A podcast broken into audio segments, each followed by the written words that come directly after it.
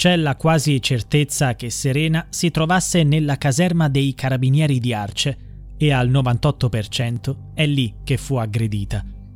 Questa è la conclusione a cui sono giunti i consulenti dei familiari di Serena Mollicone, la giovane originaria di Arce, Frosinone, che scomparve il primo giugno del 2001 e fu ritrovata senza vita due giorni dopo nel bosco di Anitrella, a 8 km dalla sua città natale.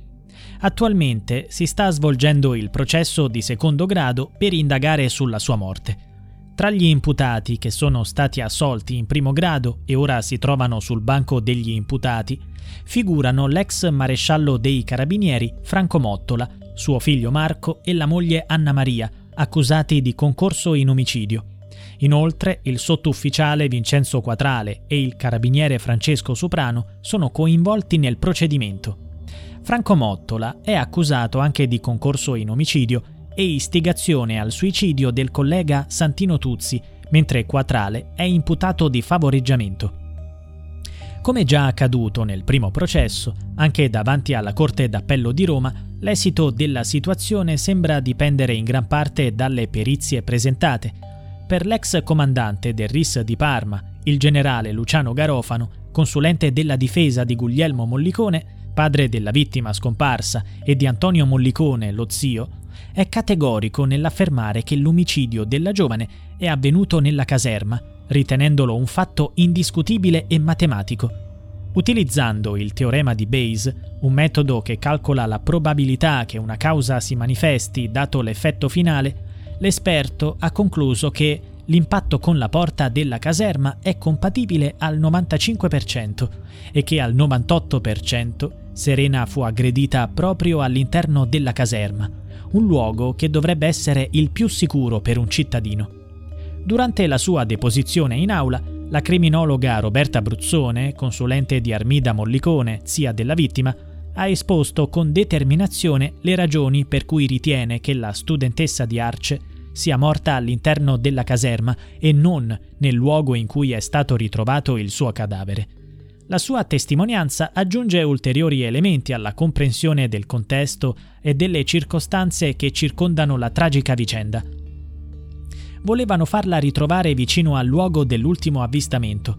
Questa, secondo me, era l'ipotesi del depistaggio.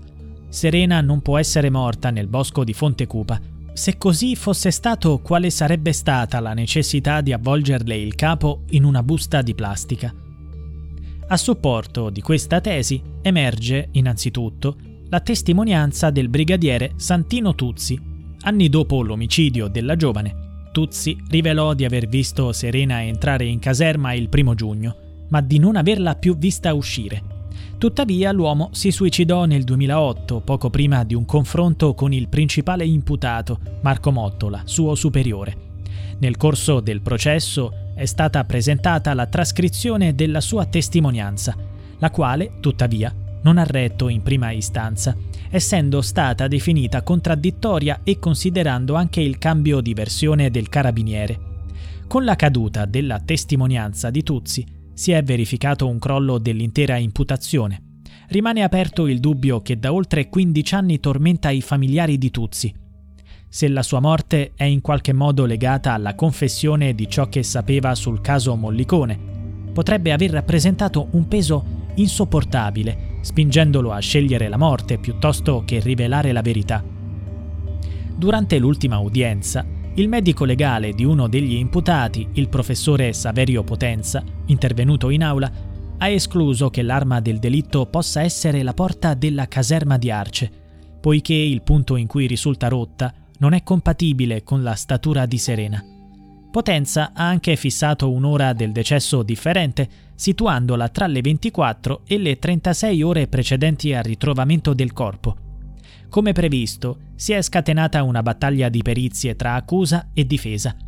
In udienze precedenti l'accusa ha presentato la relazione della biologa Elena Pilli, consulente di botanica della Procura di Cassino, che sosteneva che i frammenti di legno della porta della caserma dei carabinieri sono sovrapponibili con i frammenti dello stesso materiale trovati attaccati ai nastri che bloccavano la testa di Serena.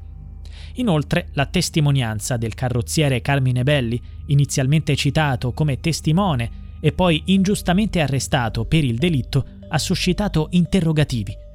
Belli, durante la sua deposizione, raccontò di aver visto Serena litigare con un ragazzo biondo in un bar vicino alla caserma di Arce poco prima della scomparsa.